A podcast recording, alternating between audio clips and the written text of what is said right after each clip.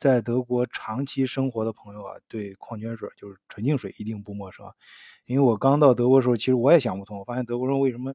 家里有有有水，号称那个自来水都已经是被净化过的吧？啊，那那直接喝是或者烧开了，咱们喝不就行了吗？为什么要花钱去呃超市里面买水喝呢？哎，来了之后我就发现还是。呃，因为那个德国的水比较硬啊，经经常来来德国的朋友都发现掉头发啊，什么等等的出现一些症状，所以慢慢的呀，在德国长期生活的华人也都会去超市里面买水喝。那这一点呢，我还能想得通，大家还能找到一个可以说服自己的一个原因。那假如一瓶矿泉水它的价格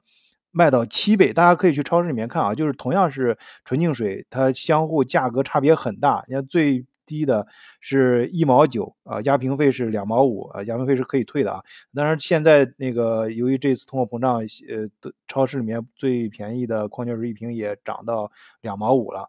那呃，最贵的呢是一会超过一欧元，就是最贵的和最便宜的相差很多倍啊。那你你如果是知道这个倍数的话，那你去买的时候还会不会去买？更贵的水呢？就是说，你你刚开始我说嘛，就是你你放弃德国，你就说不是说放弃啊，就是我们相比于德国呃自来水来说，你去直接买水，买超市里买水喝啊，买买饮用水啊，那这个可能为了省时省电费或什么，你还能说服自己，那你去买你买更贵的啊，花五倍到七倍的价格去买这个矿泉水喝，你你能不能想通呢？你会不会买呢？哎呃，我告诉你，你在你要看在哪儿啊？如如果最经常在，比如在超市里面，我们出去旅游的时候啊，在在有些超市或者是有些小卖店呀，就机场啊，对，最多的机场啊，你去你可能就会你可能就会去买比较贵的那种矿泉水啊。这个原因有很多啊，呃，但是我就注意到呢，这个这个尤其是在机场，呃，你就。大家最熟悉的品牌，在德国的话，最常见的就是，呃，最最大家印象中最好，我们前面做节目也做过，就依云啊，这个法国依云那个矿泉水水，在中国也是最贵的牌牌子了。哎，我们还是把话题 拉过来，就要不还是重点表达今天我想说的啊，就是最最常见的比较贵的这个矿泉水，我们重点，我今天就是发现读到一篇文章，就发现很有意思啊，就是。呃，德比较了美国的矿泉水，就比较贵的牌子的矿泉水，美国最大的牌子和德国销量最大的一个牌子，它们之间的对比啊，我说是比较贵的里面的最大的销量啊。你要说最大销量的，你要单纯说是销量的话，那肯定是最便宜那种纯净水，超市里最便宜那种，那是销量最大的。最为典型的就是美国的一个矿泉水牌子叫 Smart Water 啊，德国的那个是叫。高斯戴呢？啊，它这就是呃，看上去像一个五角星一样啊，像一个星星一样的那个标志。呃，超市里面大家肯定都见过。但它它你放近处看，它不是一个五角星，它是很周围是很多个呃呃角，然后不是只有五个角，然后最中间那个圆的是里面画了一个小狮子。呃呃，这就是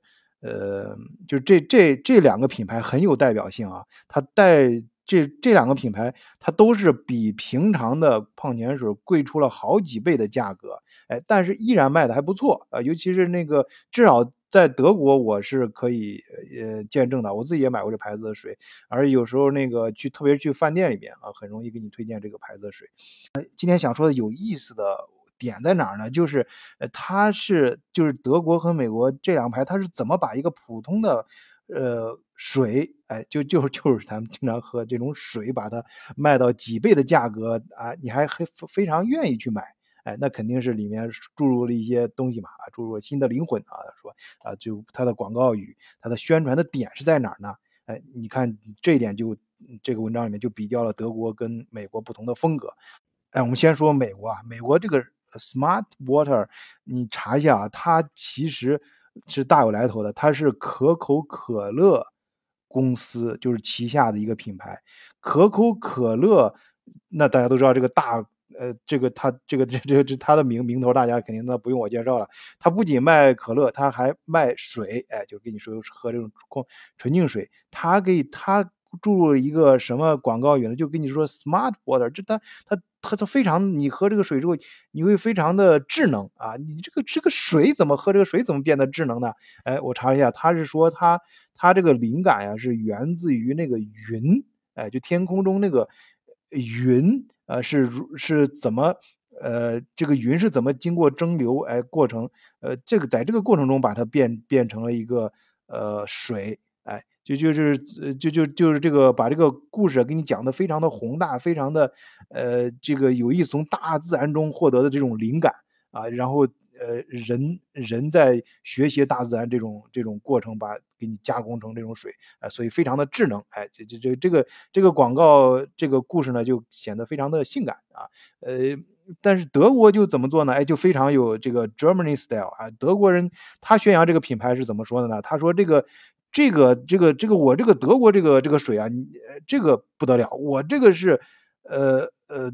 非常就是富含。矿物质啊，就就各种矿物质非常含的非常多，哎，就非常呃也符合德国呃我刚刚说的 Germany style 嘛，就德国风格就是这样，它就是注重品质嘛。我们德国产品那品质是杠杠的啊，就是里面就我这个包括我这水也是这个。呃，我就我我他他他并不像美国那样给你讲一个非非常性感的故事，怎么制造过程啊什么的。你看人家起的名，这个叫什么什么 Steiner 啊，这个就就就是就是什么石头什么，就就听这名字就好像是来自于大自然中啊，就就很就像石石缝里面啊，石头缝里面蹦出来的水一样，就是里面富含各种矿物质啊。确实，在二零一八年的时候，他也。呃，被这个德国这个消费者组织啊，他授予了一个这种什么奖章，哎，这个搞得还挺成功的这个营营营销。那美国那个呢，它的销量呢，呃，它虽然是这个 Smart Water，它是那个普通水的七倍，但是它在二零一六年的时候，它是美国五大瓶装水品牌之一，年销量接近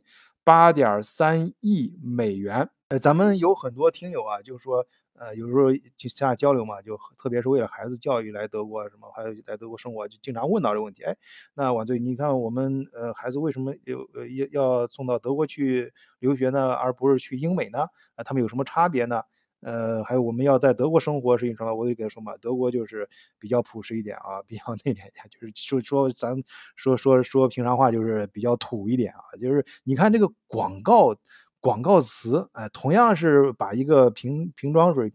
把它卖的非常贵的话，你去怎么去加持？哎，这个加持的方法，这个美国风格跟德国风格就就完全不同。哎，美国就非常的哎智能，哎，就给你给搞得很性感啊。这个德国呢，这个德这个。风格呢，就是哎，从这个呃品质上下功夫，哎，这就是同样是讲故事，哎的不同的故事风格啊。那你看你更喜欢哪一种？但是我最后想说的什么呢？就是大家呃最后还是要回归到事情的本质，他们都是一个讲故事的人啊啊美不管是美国也好还是德国也好，都是讲故事的人。他我就想起来我们在悲悲悲惨，我记得小很小时候看那个悲惨世界啊，当时。呃，那个故事情节当然非常吸引人啊，但是呃，就是这个他从一个囚犯让让，怎么就一步步变成市长，然后又经历了这些，这他这后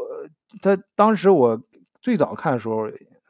完全记不住啊风格，但是后来后来知道这是名著嘛，由于各方面的原因，重新看的时候才知道的更细了。但是那个模糊的记忆里面啊，我小时候就是过了很多年，在没有重新看的时候，我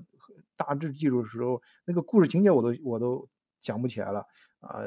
只能回忆起来当时有一个小情节，就让让他他是怎么发财的？哎，当时非常感兴趣。他他怎么从一个囚犯出来的时候，还差点被被人家逮进去，然后一无所有。到巴黎之后，怎么好像是巴黎旁边的一个什么小城？哎，怎么就变成一个呃富翁了啊？当当时变成他们那个小城的首富，他就是他用了一招啊，就是去那个呃把树。树根儿，呃，树就是树，呃，干树根儿啊，呃，是就是各种一形状的这种树头的，呃，树，呃，树木啊，这个枯枯树枝什么，接把它，呃，嗯，加工，这就这可以用刀给它卷成各种各样的形状嘛，然后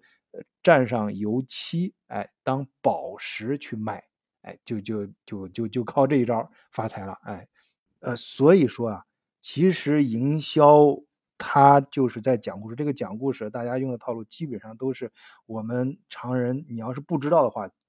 就可能就是我们说的那个点石成金，呃，这个应该都是相通的啊。你你愿意，那大家如果是愿意为这种手段去买单呢，我们无可非呃厚非。但是我重点想说的是，通过这个故事，通过这个讲故事的方式。啊，呃，咱也不说天下乌鸦一般黑了，反正通过这个讲故事，你可以更好的，可能你呃不能说更好，应该是至少从这个这个这一个